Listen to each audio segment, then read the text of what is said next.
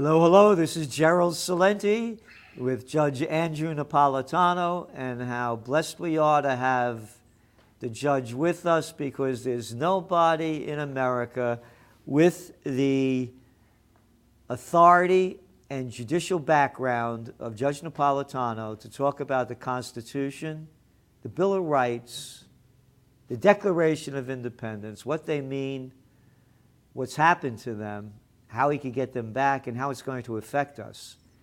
And what's going on now is a it's a nightmare that just keeps getting worse. And you have an article that will be coming out tomorrow morning, and it's called these it's called Perilous Times. And you go on to say these are perilous times. They are made worse by the government's political reaction to lawless behavior, which is a greater threat to personal liberty than the behavior it seeks to punish. And then you go on and you say, last week the feds obtained an indictment of 11 members of the Oath Keepers for their role in trashing the Capitol building and attempting to interfere with the functions of government on 6 January 2021. The evidence of their guilt of trashing and obstruction is manifest. The hooligans who invaded the Capitol were lawless by any rational standard.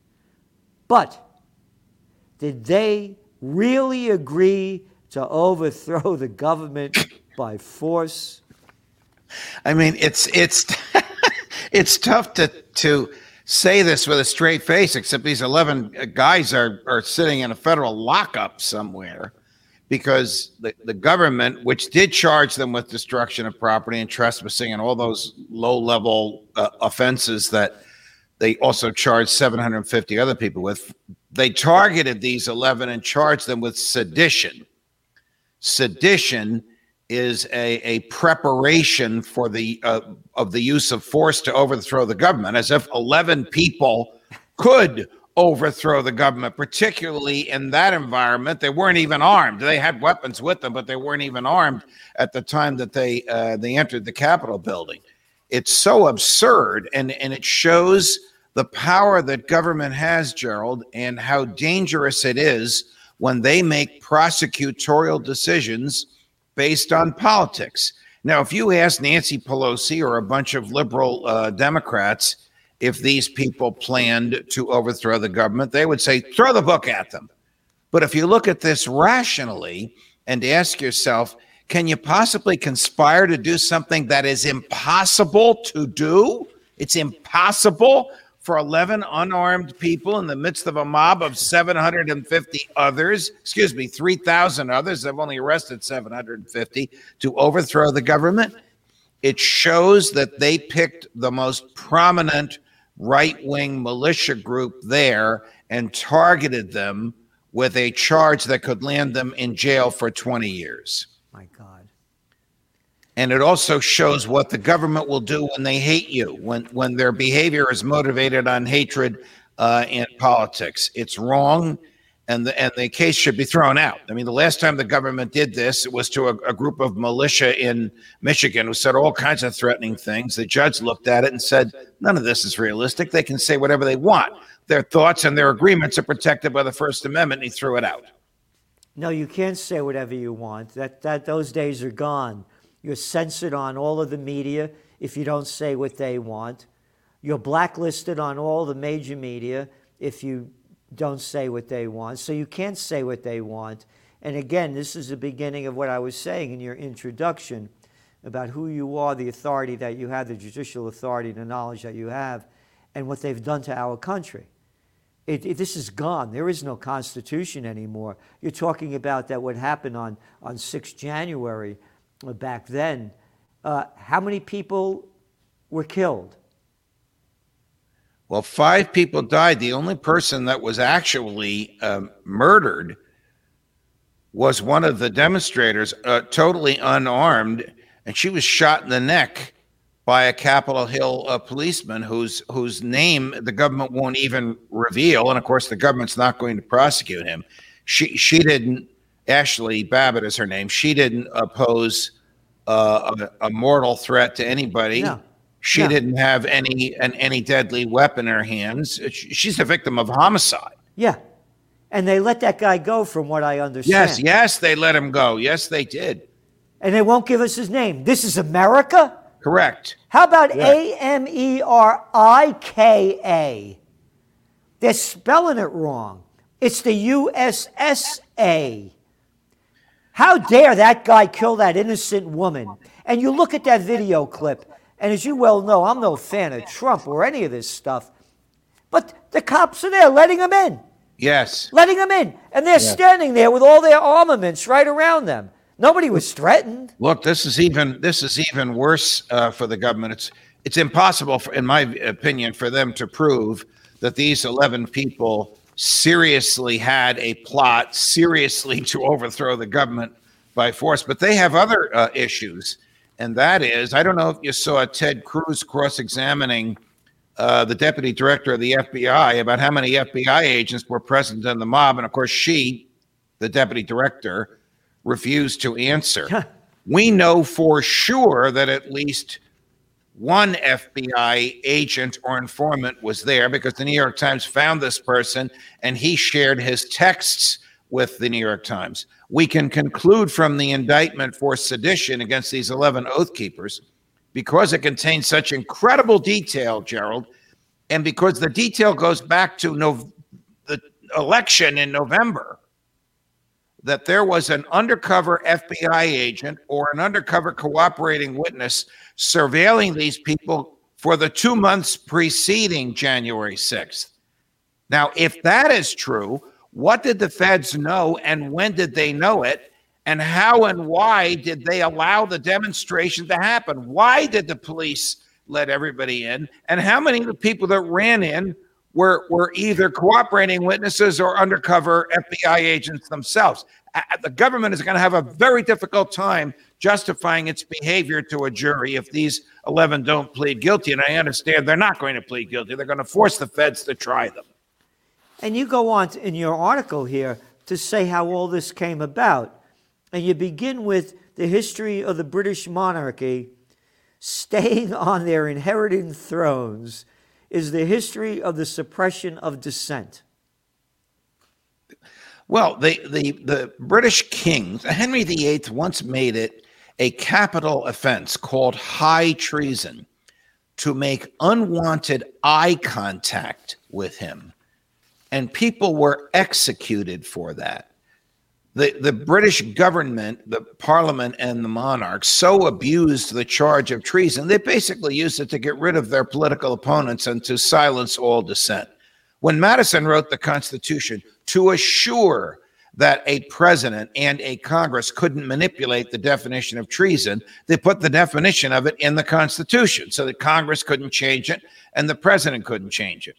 And what did the second president of the United States and the Federalist Congress, the big government Congress that he did, they wrote another law. And instead of calling it treason, they called it sedition. Yep. It was the Alien and Sedition Acts, and they made it a crime to speak maliciously of the government. And people were prosecuted for it, including a congressman named Matthew Lyons, who, who was the Ron Paul of his day. He went to jail for mocking the president's waistline because they considered that malicious comments about the government.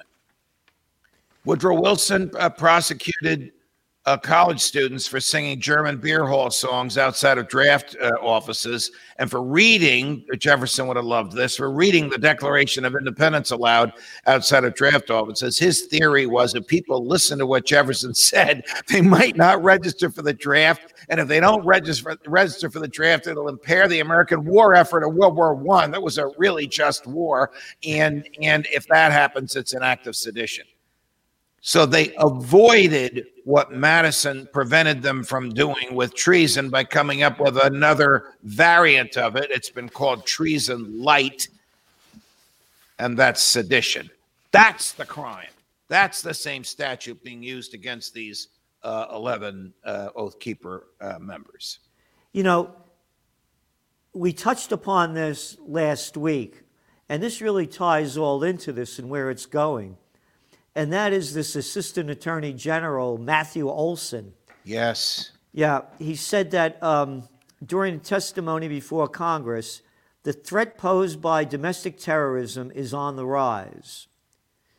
We've seen a growing threat from those who are motivated by racial animus, as well as those who ascribe to extremist anti government and anti authority ideologies. You have every right to be anti government and anti authority. It's called your natural rights. You have the right to think as you wish and say what you think and publish what you say. This guy sounded like he worked he, he worked for the old Soviet Union rather rather than for uh, the American uh, government. That's what the Justice Department has become. Look. Oh, and again, you're not allowed to have an extremist anti authority, quote, ideology. Ideology. Wait, wait a minute. You mean somebody's bullshit that I don't believe in? And how dare I be anti authority? What authority? Who is the authority? You know who the authority is? I'll tell you who the authority is.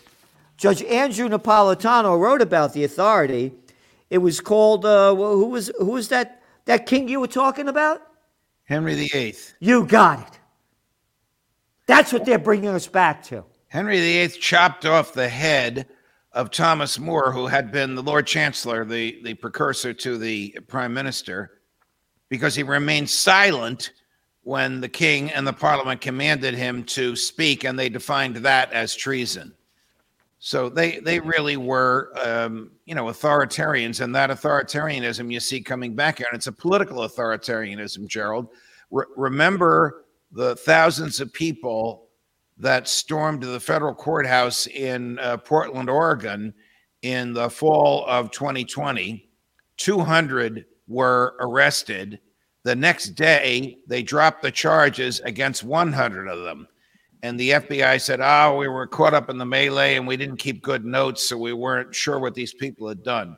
Baloney. The 100 who, who had the charges dropped against them were cooperating witnesses and FBI agents themselves. Oh, and by the way, were any of those people who tried to destroy a federal courthouse were any of them charged with sedition? Were any of them charged with with conspiring to overthrow the government by force? Of course not. It was a left-wing gaggle in in uh, Portland, Oregon, as opposed to a conservative or right wing gaggle in D.C. on January 6th. Again, the government making prosecutorial decisions based on politics, which the, the Constitution absolutely prohibits it from doing. And but it's going to get worse with this with this new um, domestic terrorism thing yes. that they're pushing through. Yes, it is going to get worse because now there is a, a dedicated team of federal prosecutors and FBI agents whose goal it is to infiltrate groups like the Oath Keepers so that if you go to one of those rallies, if you or I went to one of those rallies just to hear the speeches, um, and you turn to say something to the person next to you, chances are that person works for the federal government yeah. and is there to surveil you. If that doesn't chill your rights, give you second thoughts or pause, before you go to a rally. I don't want the feds to have my picture, is a rational way to think. I don't want the feds to know what I believe. That's called chilling. That's that is a, a violation of the First Amendment, and the Supreme Court has characterized it as such. The feds do it anyway. Look, William O. Douglas, who was a very, very liberal member of the Supreme Court, uh, but even a stop clock can be right twice a day, uh, said famously, the Constitution was written to keep the government off the people's backs, and it was. It's no wonder they hate it. It's no wonder they cut corners. Yeah, it's an obstacle. Go. It's an obstacle to their totalitarianism.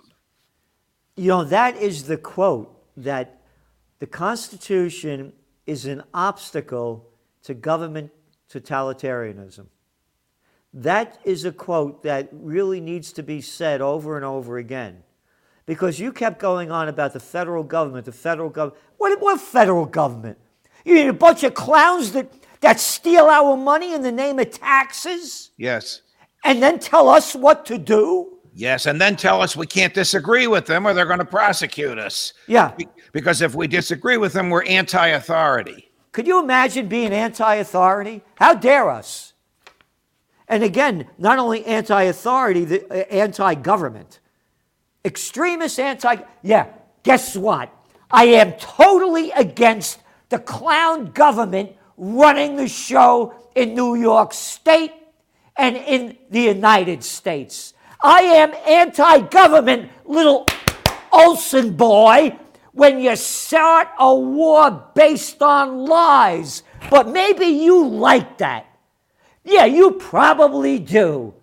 Hey, that's being anti government. When I'm against the war based on lies and I'm anti authority because I don't believe in penis Cheney, the liar who lied us into the war. So I should be prosecuted and sent to jail by little boy Olsen. You know, the members of Congress to who uh, to whom uh, Mr. Olsen made those comments should really have jumped up. They wouldn't have had the passion that you do, Gerald, because no one does. But but they should have jumped up and said, "What the heck are you talking about? You have a right to be anti-government. You have a right to think however you want. That that's why we seceded from Great Britain, and that's why we added a Bill of Rights to our Constitution." Nobody if said a thing. Olsen, if this this Olsen is doing exactly what Woodrow Wilson did, that you comment in this article. Yes. You you also said about the people of, that Woodrow Wilson are also put in jail for doing things, uh, uh, uh, uh, about um, what talking about the singing a, a song. Oh or- yeah, they were. Listen, Woodrow Wilson, before he was president, was the governor of New Jersey, and before that, he was the president of Princeton University. I'm I'm an alumnus of Princeton University. Right. By the way, Princeton, to its credit, has stripped Woodrow Wilson's name from every public place on the campus. However, while president of the United States, he arrested and prosecuted Princeton students, his former students because they had the temerity to sing German beer hall drinking songs outside of draft offices and, as I said, to read the Declaration of Independence. How on earth in America can it be a crime to read the founding document, which is the sheet anchor of our liberties, the Declaration of Independence? But Wilson did it, and and sadly, Gerald, the Supreme Court upheld those uh, convictions. yeah. Again, this guy Olsen is a Wilson. Yes. Yes. And again, we have to be very, very wary of this. You know, we we sometimes laugh about it as deathly serious because the people watching and listening to you and me now are in the group that the government, that this government, that the Joe Biden Justice Department, that this special bureau in the Justice Department will target. You got it. Here, most Americans, you ready? Believe U.S. democracy at risk of extin- extinction. Extinction. The majority of Americans now believe democracy in the United States is in danger of disappearing, according to a new poll. Just 26% of those surveyed said that the, they felt U.S. democracy would be secure for future generations, while 51% agreed with the statement, quote, U.S. democracy is at risk of extinction. An additional 23% said they were unsure, according to data from Schoen Cooperman Research. Like I said, these are perilous times, and the government is making them worse. We we might have an opportunity this uh, coming November, which is just ten months from now, Yeah. to change the Congress. But it almost doesn't matter which doesn't party matter. which party controls. It, no, it's a crime syndicate. It is. They It's are, they are so into they are so into exercising power and staying in power, with the exception of people like uh, Ron Paul and Thomas Massie and, and a few others. That's it. It's the same gaggle. It doesn't matter. It's one big government party with a Republican wing and a Democrat wing. Yeah, yeah, Thomas Massie, you know, again, you know, he was at that uh, conference that you and I spoke at at Ron Paul uh, back in September of uh, last year on Labor, uh, was it uh, Labor Day Yeah, weekend? Labor Day weekend. Yeah. Yeah, and he was great, you know, and he, I hear him out, he really fights and stands up for his rights. This is interesting, too. you know, the headline news now is the, the uh, Supreme Court judge, what's his name, Gorsuch? Right. He didn't wear a mask. That's all the news. Right, right. The news that that other one, Sotomayor, Where she came up with numbers that she made up or she got them from who knows where. stupid, ignorant statement of over 100,000 children being, you know, thrown into hospitals. One, Right. one moronic statement after another. Supreme Court or is it Supreme jerks? and they focused only on Justice Gorsuch and the mask. Not well, they the can't. mask. They can't stand him. A because he was uh, nominated by Donald Trump. B because he is a libertarian. He's the only one on the court who is a libertarian and believes that our rights have meaning. And I don't agree with him all the time, but for the most part, my my heart beams with delight at his. And he's a young man at his presence uh, on the court. But the And media that is this. commenting about his mask, they're not going to criticize Justice Sotomayor because they agree with her, even if Yeah. she does make things up. Again, make it up. Here, here's some quick data. Yeah. Less than 0.2% of COVID 19 deaths in the United States have been among children. That's according to the CDC. You ready? I know the numbers. As of January 2020 to January 6th, 2022, the grand total of 693 people between the ages of 1 to 17 allegedly died of the virus. The 1 to 17 year old population, 74 million. Ah, So you're telling me that in each year, about 350 people died out of 74 million? well, that is statistically insignificant. And now to throw more CDC data into it, 61% of the hospitalized were obese. Hmm. So they had pre existing comorbidities. And then you got this moronic Supreme Court justice throwing out this crap. And what happened?